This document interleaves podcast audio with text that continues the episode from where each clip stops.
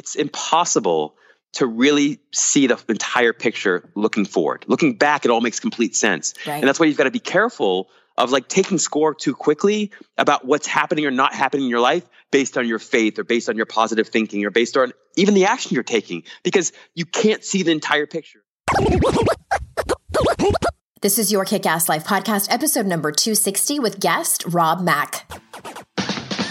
This is the Your Kick Ass Life podcast with Andrea Owen, a no BS guide to self help and badassery. Because, ladies, let's face it, life's too short for it to not kick ass. And here's your host, the girl who serves it up straight with a side of crazy, Andrea Owen. Hey there, ass kickers. Welcome to another episode of the podcast. I'm so glad you're here. Hey, guess what? I went to the gym this morning so I took like a month off and I don't know what happened. No, I do know what happened. I take that back. I know exactly what happened. I just wasn't putting it in my calendar anymore. and if I'm not putting it in the calendar, you know, I look at my calendar and I'm like, what's on what's on the agenda today? I got some clients, I have my group program, I am the tutors coming over, we have swim practice, Girl Scout meeting. Workout isn't on there. I don't even really think about it. And so that's what happened. But I am back. I've gone twice this week and this morning. Holy moly, she kicked our ass. She was having some problems with the sound system. And so we started like, it was like a good 10 minutes late and it's only a 45 minute class. And so she's like, I got some making up to do. We're going to do speed drills instead of our usual workout. And I almost threw up. so now also my chest, if I laugh, so I just had a client this morning and I, I told her, and I'm like, I might choke to death if I laugh too much. So I'm going to try not to. It's that feeling of like my chest very well might explode. I just am not in the best shape. Oh, and I have noticed side effect from being middle aged. It takes me a little bit longer to kind of like get back get back into it. But I'm I am committed and that that is just how it is. I mean, well, and two, I want to congratulate myself mildly, and I hope that you take a lesson. Take note, listeners, that I am not beating myself up for taking this break. Hey, I took a two year break not that long ago. So taking a month off is really not that big of a deal. I'm back in the saddle, literally going to spin class. And it is what it is. I just really, what works for me, It's so obvious. It's the obvious things. I have to make it a priority because it will not just magically make itself a priority, you know? And maybe that's helpful for you if you're one of those people who go into the new year with new fitness goals or just new goals in general you have to make them a priority. And sometimes other things have to fall off. I have made it so where three times a week, maybe four if I'm lucky, at least three times a week, I do not take appointments until 10 o'clock because I go to the gym and that's just how it is. So I have to say no sometimes to somebody who wants to get on my calendar at 9 a.m. on a Thursday. And I'm like, I'm sorry, you're going to have to wait or pick another day or just make other arrangements. Make it a priority. Speaking of making things a priority, I mentioned last week, if you heard me telling you about it, I'm taking a small group of women. I have the honor, I should say, I have the honor and privilege of taking a small group of women over the last several months. We started in September. I'm, I'm recording this and it's coming out in December 2018 taking a small group of women through what is uh, my signature program and it's it's now called the mentorship. And coming up in 2019 i will be offering it again with some slight variations. I just again like i mentioned last week it's taken me a long time to realize this is really my zone of genius is small groups deep transformational work. The group is so small like i know everybody's personal stuff. I know the names of your partners. I know what you do for a living. Like nothing gets by me. The group is supporting each other like crazy.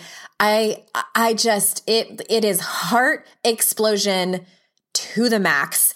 And these women are seeing such huge transformation and seeing results in their lives because they are making it a priority. Yes, there are weeks when shit hits the fan in their life or it's a crazy busy work schedule and they can't make the calls or they just fall off the Facebook group for a little while and we're tagging them, you know, how are you? Come back. We miss you. What's going on with this? What's going on with that?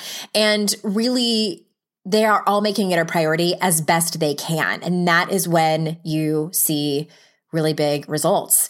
A new group is rolling out in the new year, which I'm really excited about this part. It includes a two day workshop retreat here at my house so you can come and snuggle up with my dog. She'll be like our little therapy dog, probably just like sleeping on anyone who will let her. We don't actually have a page up. So if you want to be one of the first, I'm again, I'm limiting the amount of women who can come in and we'll get invitations to join. And if you want an application and a call with me to see if it's a good fit for you, just shoot us an email at support at yourkickasslife.com with application in the subject line. We'll send you a PDF that has an outline of what it includes foods, who it's great for, just bullet points that get to the point. And then if you feel like it's a hail yes, then there's an application. Again, doesn't obligate you to join, but I would love if you are a fit to join us in 2019 and change your life for the better. All right, all right, all right. Ecstatic to bring you today's guest. Rob Mack was actually introduced to me by my dear friend Kira Sabin, who's also been here on the podcast. And he's just a delight. A delight. I don't use that word ever, but I am reserving it for Rob Mack because he is just a delight. And something kind of funny when I was getting everything together to record this intro for you, you know, I, I, get the bio of the guest that I have. And sometimes I do a little bit of editing if it's got like an extra paragraph that's just not necessary for me to read. And y'all, Rob's bio is like 17 pages long. so I'm just going to summarize and tell you he's been on a lot of TV. He has had celebrity clients. He's even d- dated some celebrities. And let me actually read to you a little bit about Rob. Robert Mack is an Ivy League educated celebrity happiness coach, positive psychology expert, published author, and TV host personality. Robert's first book, Happiness from the Inside Out The Art and Science of Fulfillment, is celebrity endorsed and critically acclaimed.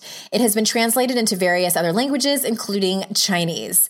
Robert received his Bachelor's of Science degree in psychology, conducted his MBA coursework at the University of Miami, and attained his Master's in Applied Positive Psychology from the University of Pennsylvania. And I will add, he is a very snappy dresser. Quick trigger warning. Towards the beginning of my talk with Rob, he tells his story, which includes depression and thoughts of suicide. So if anyone is sensitive to that topic, I just wanted to let you know ahead of time. So without further ado, here is Rob. Rob Mack, you're here on the show. I know. I've been waiting for this day. Awesome. I, you actually have because you had this really wacky schedule and you couldn't record with me until like 11 17 p.m my time and i was like no yeah Just sorry like, about that we both have very demanding schedules i've noticed i feel like yours is way fancier than mine though because you're you know it, it's not. It's an illusion. You definitely dress fancier than I do. Everybody needs to go out oh. right now and follow Rob on social media just for your fashion and your outfits. Oh my gosh, I owe you a check, and not everybody is born as perfectly beautiful as you. Oh, stop. Let's just spend 45 minutes validating the shit out of each other. I'm down. Everyone's like, be, that's great. yes, a very useful way to spend our time. Well, do yeah. you just do you have a stylist, or is that all you? Do you pick all your own clothes? Yeah. So, um, so I was in the fashion business for like 10 years. And I I know met, that about you. Yeah. I, I, was in the fashion business for 10 years. I worked as a model, which basically at the time meant I was mostly unemployed. Okay. okay I did have which, a few yeah. spectacular highlights. Um, but I met this incredible um, woman who's a friend of mine, Melanie Whittle, and she's a personal stylist and um, celebrity sort of stylist. And so she helped me establish a signature style, which I now riff off of. So she was like, you know, you're kind of like a khaki kind of, you know, chino and blazer with an open collared shirt kind of guy. Yeah. And maybe can kind of riff off that. So she kind of gave me a few tips and pointers and I just continue to riff off that. And then when big events come along, I just have her on like speed dial. So I call her and she helps out. I love that. I really want to get, maybe I'll hire this Melanie person because I would like to really hone in on my own personal style, which I, I am kind of getting into these days, probably for a different. You've got great, you've got great style and great oh. taste, Andrea. And, and, and I also know what you mean because I, you know, often felt that way too. Like, man, I really want to zero in on that which makes me me. Yes. Just fully, you know, sort of be more fully expressed that way. And so, yeah, she's great for that. Um, she'll help you sort of just you know identify a signature style, and then you can kind of take it and run. Well, we'll have to. Did you say her name is Melody or Melanie? Melanie Whittle. Melanie. Well, she's our first link in the show notes. there you go. Exactly. I just, awesome. I just that. love your energy and your style and your personality. And I, am so glad to finally be able to introduce you to my people. And I can link in the show notes to my appearance on Good Morning La La Land, which I was on Rob's show when I was out there in Los Angeles for my book tour. And I love your people. And I, I, your story is so interesting to me because when, if you ever met Rob, you would be like, this guy's got it together. And you just, have this, it just really, um, it's hard to explain, but just peacefulness comes out of your pores kind of. But at the same time, to me, you seem so relaxed. And I know that this does not, and I know you're not a perfect person, but I know it doesn't come naturally to me. Like you work at this stuff. And that's why I wanted to have you on. Mm, I so appreciate that, Andrea. You know, I love you so much. You know that I do. And um, the very first time I ever met you, I thought, man, there was just something so incredibly magnetic and uh, beautiful about Andrea, you know, inside and out. And um, so I, I, receive what you say there, and yet I also recognize it's a reflection of you. Um, and it, yeah, but you're right. Like you know, early in my life, I mean, look, most of my life, I'd say I was really extremely anxious and stressed and worried and overthinking and overanalyzing. And I see now the way in which that served me well but at the time it was miserable and i yeah. you know really suffered um, well take us through that because you had a time where you seriously contemplated suicide right? And you had some dark hours. Yeah yeah. So i mean to be honest with you great family. We didn't have a whole lot of money but a tough childhood only because we didn't have a lot of money really and that makes for sometimes a lot of conflict. And so growing up um, i was a hard worker did well in school did well on the field, play basketball, football, cross country, everything, baseball. Um, and I always did well because I was willing to like die for my grades or mm-hmm. for you know uh, a good performance on the field. So, but later in life, you know, as, as I sort of just continue to grow and compete and perform, I discovered that I was really unhappy, and it was only becoming worse as my li- life seemed to get better. Right. So mm. I don't know. I was probably in my 20s. I had a great consulting jo- job, had a great girlfriend. Um, family was healthy. I was healthy. I mean, it really had. And you no went to an Ivy League school, right? It's no joke that you. I did. Yeah. Okay. Got good grades. Yeah. I I did. Yeah. That that uh, that student loan bill will never let me forget that. Oh, I did not go to an Ivy League school, but yes, I have one too. Cheers to that. Yes. Yes. Much appreciation for Penn. But before the Ivy League school, which was a graduate program, I was really suffering with depression. And I got to a place where I basically decided I was going to kill myself because I just couldn't turn this ship around sort of psychologically. I was going to slice my wrist. Like, so I went to go get a steak knife. I did research online, went to get a steak knife and, um, you know, I dug it in my arm because I wanted to see how painful it was, to be quite honest. And something really strange happened at that moment. You know, sort of as I contemplated killing myself and as I dug the knife in, I experienced this very odd, very unexpected peace wash over me. And I felt more joyful in that contemplation of my own death and suicide than I had probably ever before in my life. And I couldn't. Wait, I want to stop you for a second right there because I did not know this story about you, and I like okay. The the little I know about depression and suicide is that that it's it's pretty serious when someone because someone can talk about wanting to end their life and even tell other people that they want to end their life but I, from what i understand is when it gets serious is when someone actually has a plan and is that where you were like had you told anyone i mean i know that there's nuances to it but had you told anyone or were you by yourself yeah, I didn't tell anyone. Um, okay. Um, one, I didn't want to share it with anybody that might be in my professional circle because I didn't want to getting back to the company and I don't want that to be an issue. Um, I didn't feel like anybody else in my life really understood. I had hinted at my depression and talked sort of tongue in cheek about how miserable life itself was. Um, but most people would just say, "Oh, I don't think that way. think more positively, or they would just sort of brush it off. And sometimes I would get more serious about it. Generally, people didn't understand, and mm-hmm. so I didn't share it. No. I didn't really share it. Yeah. So when I had this moment of peace kind of wash over me, I decided that I would put off suicide for like an hour and just you know kind of like I don't know, do a little research, figure out what was going on. Like, why did I feel this peace when on the inside, when nothing on the outside had changed? As I began to dig, sort of dig in to the research and a little bit of introspection, um, you know, that hour sort of slipped into a day, the day slipped into a week, and the week slipped into longer periods of time. That doesn't mean that I didn't have or experience suicidal ideation in moments for, for the for the next several years because I did, mm-hmm. um, but it was never quite as serious, and I was never nearly as committed as I was that day. In the process of this, I discovered a whole like there was an entire field of research that was developing around what we call the progress paradox, which is the idea that over the last 50, 60, 70 years, life has gotten better for most people in most ways, but most people feel worse for it. So objectively, life has gotten better. Quality of life has improved for most people across the world. And yet we have more anxiety, more depression, more drug use. We have more unhappiness. Um, you know, we have so much more dysphoria than we ever have had in the history of, uh, of man and womankind. It was a really sort of strange uh, discovery that I that I made. And so at some point, I discovered that a lot of this research was coming out of the University of Pennsylvania. I found a program there, Masters of Applied Positive Psychology, which is the study of what makes life worth living. Um, after some thought, I was at the time I was doing a lot of entertainment stuff, so I was doing the modeling, I was doing a little bit of acting, I was promoting parties, whatever would pay the bills while I was going to business school. When I found this Penn program, I was like, man, I really got to find a way to do that too. Um, so I eventually matriculated into that program, graduated from that program, and that was about I don't know, I guess eleven years ago. Mm-hmm. So it sounds like that was kind of your jumping off point where you. I just think that the universe works in such mysterious ways like that. It's like, wow, I think I'm going to do a little research. God bless the internet sometimes, right? Totally. I mean, absolutely. You know, it's interesting because I, I would call it, without question, divine discontent. Um, and uh-huh. I, I, would say that there are very, I don't know if there's anything but divine discontent because it's always an in, sort of an invitation, an opportunity to discover that which makes you truly, deeply happy. happy.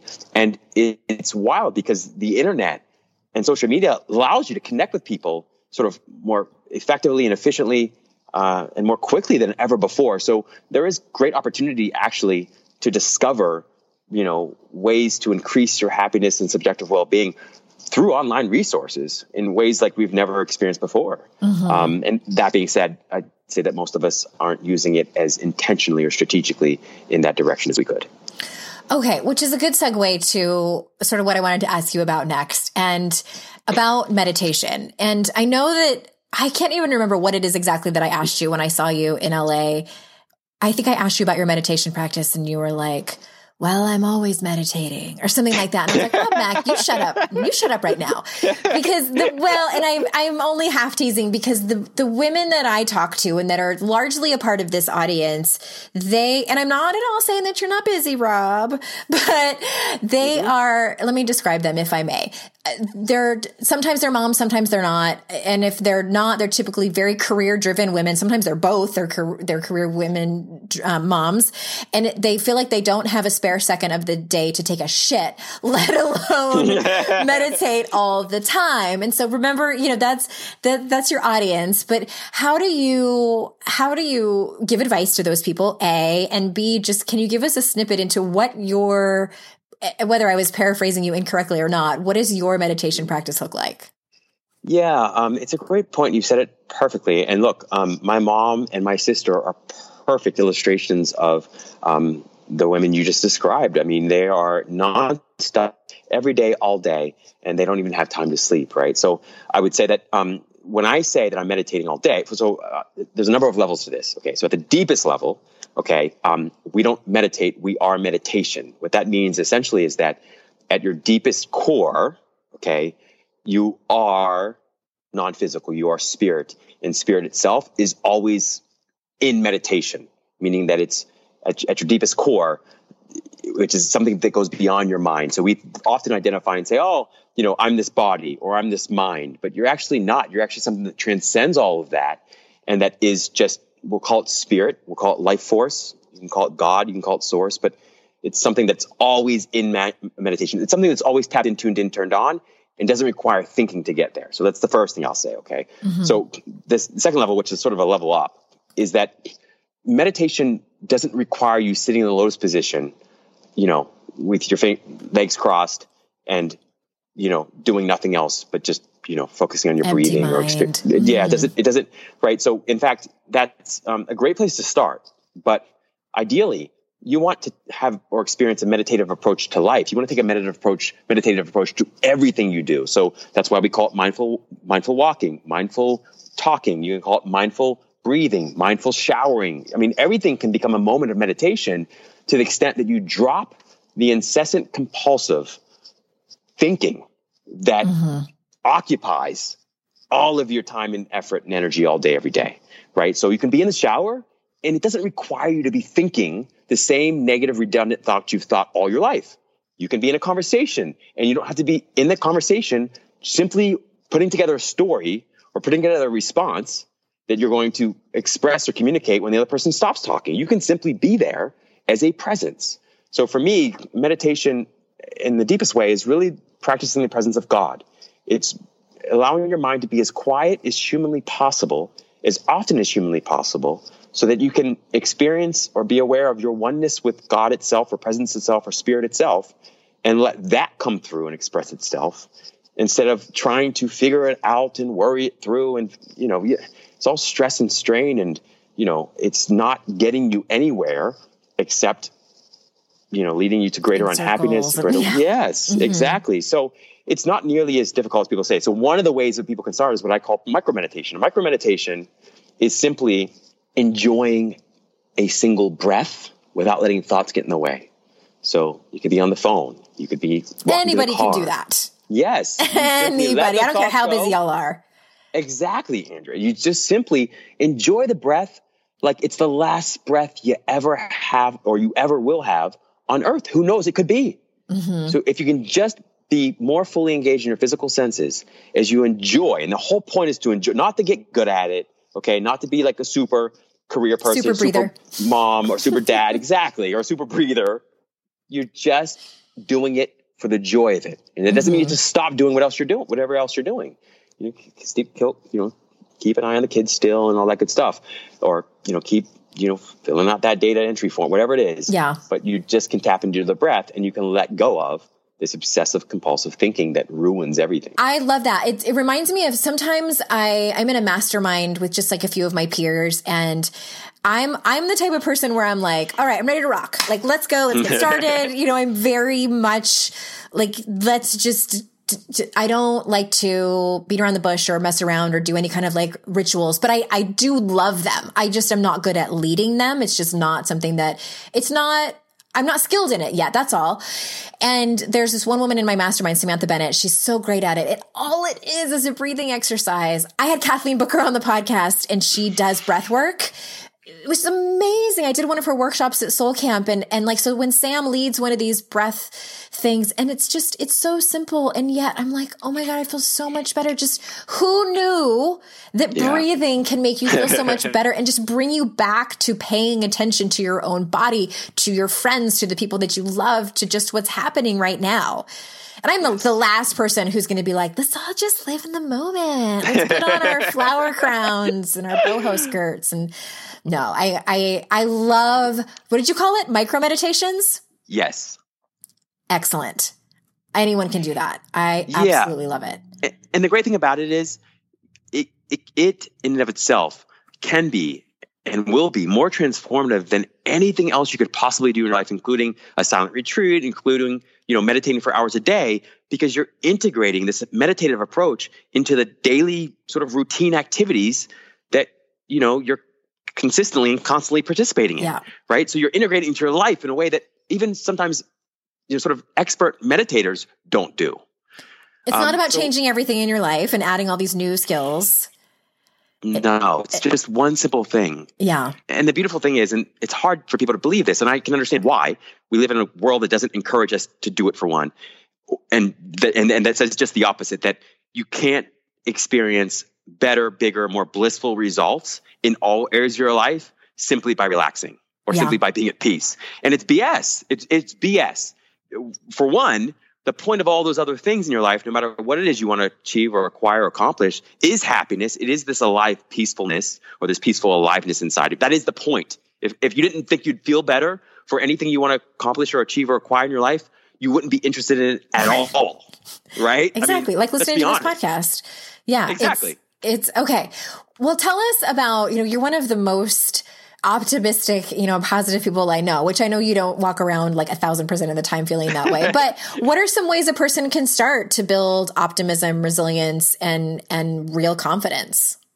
Yeah. So the first thing is, and this first step will take you all the way home, is just making happiness your top priority. If you were actually committed to happiness and you made it more important than anything else in the world, and you trusted and you knew based on science and based on spirituality that it was going to lead to better a better life, and and we mean that scientifically that when you find happiness, happiness leads to more money, six to seven thousand dollars more over the course of your entire life. It leads to better relationships. You tend to get married earlier, stay married longer, happy in relationships, even if you're not married. It, it, it, leads to six to seventy years more more life. So you live six to seven years longer. In all ways, happiness makes your life better. If you actually, truly, deeply committed to that, to just putting happiness first and prioritizing the way you feel in any particular moment over everything else, that would take you all the way home. Have, we don't have to explain anything else. That's the end of the conversation. You're done. Okay. But I feel like you have like gathered the most energy from this whole conversation just by based on what you're saying. Like you're fired up about this. yes. Yes. It's, it's, it's kind of in a way, it's a little frustrating because, you know, I'm not going to say exactly how old I am. I'm just barely over 21, but I've spent the better part of the 21 years, not really, the better part of the 21 years. I totally just believed you. Right? I like, oh, I love you. Damn. I love you yeah. I spent the better part of those 21 years um, you know, like developing and cultivating all these practices and tools and reading. I mean, I used to read a book a day for years, and I love that I've done that. And I love that I've accumulated that knowledge. But at the end of the day, the simple stuff is the most profound. Mm-hmm. And, and, and that itself would take you all the way there. If you really meant it, when you said you wanted to be happy more than anything else, you wouldn't tolerate a negative thought. You would say, I don't care if it's real or not. I'm going to think positively right now in this moment because I feel better. And when I feel better, I do better and things go better. And even if they don't, I still have the ultimate treasure, which is happiness, which is feeling good right now. Why do you think people still tolerate that? Um, well, a number of reasons. One is neurological. Yeah. You know, we kind of have a brain that has a negativity bias. You know, our brains are built to solve problems. And when they cannot find a problem to solve, they will create one. Yeah. And so it's sort of the same way the century of a ship works. They go out looking for problems. So that's number one. Two, um, in terms of the negativity bias, you know, we tend to overvalue negative experiences and we undervalue positive ones. That's also sort of built into our brain. Um, what that essentially means is that, you know, on average, you need about three to five positive experiences for every one negative experience to sort of like, you know, cancel that cancel out the negative. I feel like one. I need so, 18 positive experiences to cancel out the one. yeah, I mean, I, I, feel you on that, um, and it's true, but it's just practice. It is just practice. I've been I've been listening to my friend Terri Cole talks about um, this concept of the secondary gain that it's her belief that we we gain there's something that we're gaining by either like not doing the thing that we say that we want to do that's going to change our life and make us happier or holding on to the negative self-talk what do you think about that what's your take can you express that? Well, so like there's she she says like there's got to be something else that you're gaining from it, and it's I think oh, for some yes, it's like yes. we're so used to these negative core beliefs about ourselves that we have to undo that we have to create a whole new identity, and we well, become more comfortable in our uncomfortableness. Well, it's true. You just crushed it. I mean, honestly, we often as human beings prefer familiarity. Yeah to anything. I mean, we'll take an unhappy familiar situation to a happy un, uh, unfamiliar one. And that's day. why we get back and together with our ex partners. That's there. You go. Boom. exactly. Exactly. Hundred percent. Hundred percent. That's why folks often will say in an abusive relationship, even you know, for lots of reasons. Um, but and at the end of the day, she's absolutely right. And you know, the other thing is sometimes problems and unhappiness gives us an identity. Yeah. It gives us purpose right? And it also provides love and support and sympathy often, right? So sometimes yeah. the squeaky wheel gets the oil. And when that's all you've experienced in your life, when you don't have a taste of unconditional love or unconditional happiness, well, it's a great consolation prize. So you'll continue with that for a while. And that's why faith is such an important part of this whole process. If you don't have faith that you can experience a deeper, sort of more unabiding, uh, un, uh, more abiding, unconditional, immovable, unshakable kind of peace, love, and joy, you're going to always stick to that familiar experience of unhappiness and doing things in the same way you've always done them. That same path. How do you yeah. define faith? What does that look like for you? Because we have all, a whole wide range of people listening. Yeah, so I would say so. I have a very inclusive sort of spiritual um, perspective, and I would say at the deepest level, faith is practicing the presence of God. It's experiential, and it's something you do in the moment. And you, in the same way that you visit with your mom, okay, where you don't go to your mom, ideally, to get something from her, to get money every time or whatever. You just go to enjoy and experience her, the presence of your mother. That's the same way in which I think about faith. It's practicing the presence of myself. You say self with a capital S, but my of, of life, of source energy, of that which inside that which is inside me that is perfectly happy, peaceful, loving, joyful. That same intelligence that keeps the planets in orbit and then you know the earth rotating and then revolving around the sun and keeps the sun shining and the grass growing. That same intelligence is not only in you but it is you. So simply being in the presence of that which you always are but recognizing it doing it consciously that is the greatest deepest level of faith because in that there is no doubt there is no fear and there is not even any desire. It's just simply enjoyment. When you're in that spot that sweet spot of just enjoying your own presence so to speak that's the deepest level of faith because and everything happens from there. Miracles happen from there. Mm-hmm. but you're not in it for the miracles. Okay. Just so we're clear. Yes. I know it's a lot. It's a lot I know. Okay. Like I'm doing a TED talk and I'm trying to squeeze it all in. uh, yeah, only got only got 20 minutes. Well, I want to circle back to what we were talking about previously because I, I feel like there's I always try to use my intuition to the best of my ability during these these episodes and sort of like whatever I think that my listeners want me to ask, then I ask. Like, let's circle back to talking about being sort of. I know you didn't use this word, but I'm going to use it. Sort of addicted to our problems and it reminds me of you know personal example. When i was so stuck in the story of my you know me getting divorced and that whole heartbreak has had its iterations. You know at first it was you know i was very very stuck in the victim mode. I didn't actually stay there for a whole whole long time.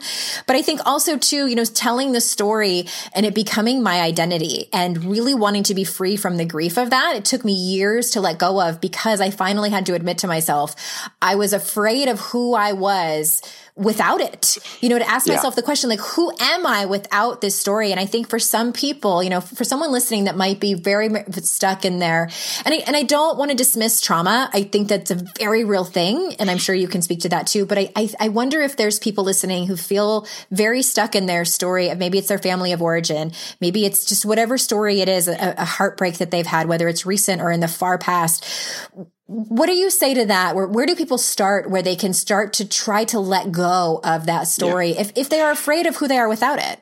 It's a beautiful point. It's a really profound um, thing that you're highlighting here, Andrea. So I'd say begin by telling a better feeling story about everything in your life, a better feeling story based in truth, right? So I remember for a very long time, I had a story about my childhood. And the story was I was an insecure and shy person and lots of that was true to some extent. Um, and I was worried and I was stressed and always and all these things and I was average intelligence. And then I began working very sort of subtly at first in bite-sized pieces at telling a better feeling story about that. But in usually for most people, don't start where it's hard, start where it's easy. So when you're in conversation with someone and somebody just cut you off in traffic, you can either say the guy was an a-hole or you can say, you know, you can either stick to the facts, which is even best. Oh yeah, a guy pulled in front of me before I was ready for him to pull in front of me, or, or he pulled in front of me and I was didn't want him to. It's really the facts. Okay. You know what like I say? I'm gonna stop you for a second because you know what I say yeah. about those people? Maybe they have to poop. Yes, there you go. I'm noticing a theme. Sounds like someone with kids. Maybe somebody has to right? poop. Yep, because that's yes, yeah, it's that's, true. It's true. You you don't know their story. So so sticking to the facts is always the first thing. Pulling extracting all of the opinions that you have and biases. And that's one place you can start. The other place is just telling a better feeling story overall. You can either talk about any experience from the positive end of the stick or the negative end of the stick. And every single experience, every single person, every single condition or circumstances has both a positive end and a negative end. And if you focus on the positive end long enough and just tell the story of the positive end, it's still based in truth, and just leave out the negative stuff or reframe that negative stuff in a way that's more helpful and supportive in of you and of what you want to achieve in your life, you'd be surprised at how much better and better you get at it. So just practice. And, and for example, here's an example. I remember having any money, like literally, I didn't have any money and I had, was living in Miami and this whole thing, and I was going to lose my apartment and I had to give up my cars and this whole thing. And I remember getting to a place in my life and I said, you know, here's the thing. There's so much in my life I cannot control circumstances, conditions that makes it even more important to control the one thing that I can is what I'm thinking, what I'm focusing on, and what I'm feeling. And so I can either say, I am completely broke right now. Okay. Or I can say, I'm on my way to increasing abundance in my life. Okay. And from here, it can only go up. Okay. And I'm glad I had this experience because now I'm more committed to making money than ever before, or I'm more committed to experiencing abundance than ever before. I'm more committed to happiness than ever before. I mean, that's an easy mm-hmm. exa- example. In the moment, it can be a little tough just getting it ramped up. But so you just start where you start very gently and you start very easily and you don't make it a big deal. And when you can't do it, distract yourself, pet the puppy, go for a mm-hmm. walk. I love yeah. that. It, it's just, I that's what I did in the very very beginning um, when I was just well I was kind of in the depths of despair. I mean not even like stuck in my story. Like I hadn't even entered that phase yet, but it was just mm. There was so much out of my control. So like I felt like everything and it was up to me to focus on I actually made a list of I made I made several lists. I am a list maker, but I made a list of the people that really care about me because I was so focused on my ex and what was happening and I was giving him so much power and he was one human. He was one human that I was letting giving so much energy to. And so I made a list of all the people that truly cared about me. I made a list of um, the things I was grateful for, which I sort of laughed at because I'm like, there's nothing to be grateful for. There is, you know, I had a roof over my head and uh, gas in my car, et cetera, et cetera. And then I also started marking the days off of my calendar just so I can see progress in, um, what was happening day to day. And it's true. It, it's just, it's these like small things that you do to move forward and focus on and realize what you do have positive control over, even if it's not a lot That's exactly that's exactly right. So gratitude is a place, great place to start. But if you can't find anything to feel authentically grateful for, distract yourself. Focus on things that are easy to feel good about when you focus on them. That's and once you've got some speed and momentum going, then you can start to focus increasingly on gratitude because gratitude is pretty actually pretty high up on an emotional scale. Mm-hmm. So if you're mm-hmm. feeling depression or you're feeling frustration or hopelessness or helplessness, you can't really reach for gratitude quite yet. You've got to do some things that take your mind off the things that hurt so much. And then once you've got that speed and momentum going, you can then focus on gratitude. Yeah. And that's what you did so well there, Andrea. I mean, it's pretty incredible it was out of sheer desperation. Like, I'll be honest with everybody. Like, I, mm. I was in such the depths of despair. I, I knew, and I, I feel like I had a similar experience to what you were talking about in the beginning of our conversation about that feeling of peace that washed over me, where I knew, and I got down on my knees and asked for help. I was so desperate. And I, I said out loud, I said, I know that this is not where I was meant to end up. Please guide me wherever. And I was in, still, I was in a very weird kind of like spiritual transition place too. So, you know, I hadn't prayed in like a decade and I'm like, who am I praying to? I don't even know. And mm. what do I believe anymore? I didn't know that either. And it took me some years to get some clarity. But in that moment, I had some kind of foundation and it was just, I, I surrendered to what was next. I didn't know what it, what it was, capital I T. and it was, I feel like the, the resources opened up to me. I, I started reading self help books and I joined um, a divorce support group, both in person and online. And this was sort of like the beginning stages of, well, I guess it had been happening for a while in like AOL chat rooms, but it was 2006. And so, hmm. you know, like online forums and things like that. And, and it was, I believe that it was divine intervention that both set me on my path and also when I was like, what the fuck is this path? Like gave me the resources like, wait, wait, wait, no, yeah. no, you don't have to do it all alone. Here, here's some, here's some crumbs. yes. No, no, it was more than well, that. But, but, but you make a great point, And that is that you don't, it's impossible to really see the entire picture looking forward. Looking back, it all makes complete sense. Right. And that's why you've got to be careful of like taking score too quickly about what's happening or not happening in your life based on your faith or based on your positive thinking or based on even the action you're taking because you can't see the entire picture. And Steve Jobs actually spoke to that very well. He said it was faith ultimately that allowed him to continue to persist when things didn't look so great right? And and so you've got to kind of remember that. And that's why for me it's so huge to prioritize like the peace and the happiness and the joy and the love first because if you don't you're going to live a very conditional life and you're going to continue to take score of what's happening in your external reality and you're going to say i'm not doing this thing right. I'm not thinking positively enough. I'm not you know following the right spiritual path or god isn't love me or you're going to have all these stories about what's happening but you're not going to realize till 10 years down the road or 10 minutes from now what's actually happening that was actually some incredible sort of uh, path was unfolding before your eyes, but you simply couldn't see it. Mm-hmm. And so you just got to be careful uh, of that because the small things end up being end up being very significant things. Um, but you won't realize that until you sort of live your way into those moments. And so for now, you've got to just focus on feeling better. Like that's the that's the that's not only the starting place, but that's the end game anyway. So if you can do that, you're much smarter than you realize you are, and you'll yeah. get there much quicker, and you'll get there much more enjoyably as well. Yes. Yes, yes, yes. I, I want to ask you one more question before we before we close up. And what is one simple action a listener? You've given so many tools. You've given all the way all the good stuff, but I, I would love to know one more simple action a listener can take today to be on that ha- path to happiness. Oh my gosh, that's like asking Michael Jackson what his favorite song is or something. Not like a Michael Jackson. I always say it's asking like, me to choose between my children. Yeah, it's so totally, exactly. It's my favorite dessert or something. Um, I would say two things. Okay, and I know you guys said for one, but I, if you boil everything down, you can either think about this from a positive thinking perspective or a non-thinking perspective. And so, if you can simply focus on that which feels good when you focus on it, even if it's unrelated to what you're trying to create in your life, that itself will allow things to improve. So, if you like petting the puppy, pet the pu- puppy more. Okay, like just that simple thing, but but do what you can in order to sort of think in a more positive direction. That's one. The other option, which I think they work great in concert, is not thinking. Not thinking essentially means just whenever you've got thoughts that disturb you, that upset your peace, just drop them. Try to bring yourself back to the present moment. Try to find something in the present moment to enjoy.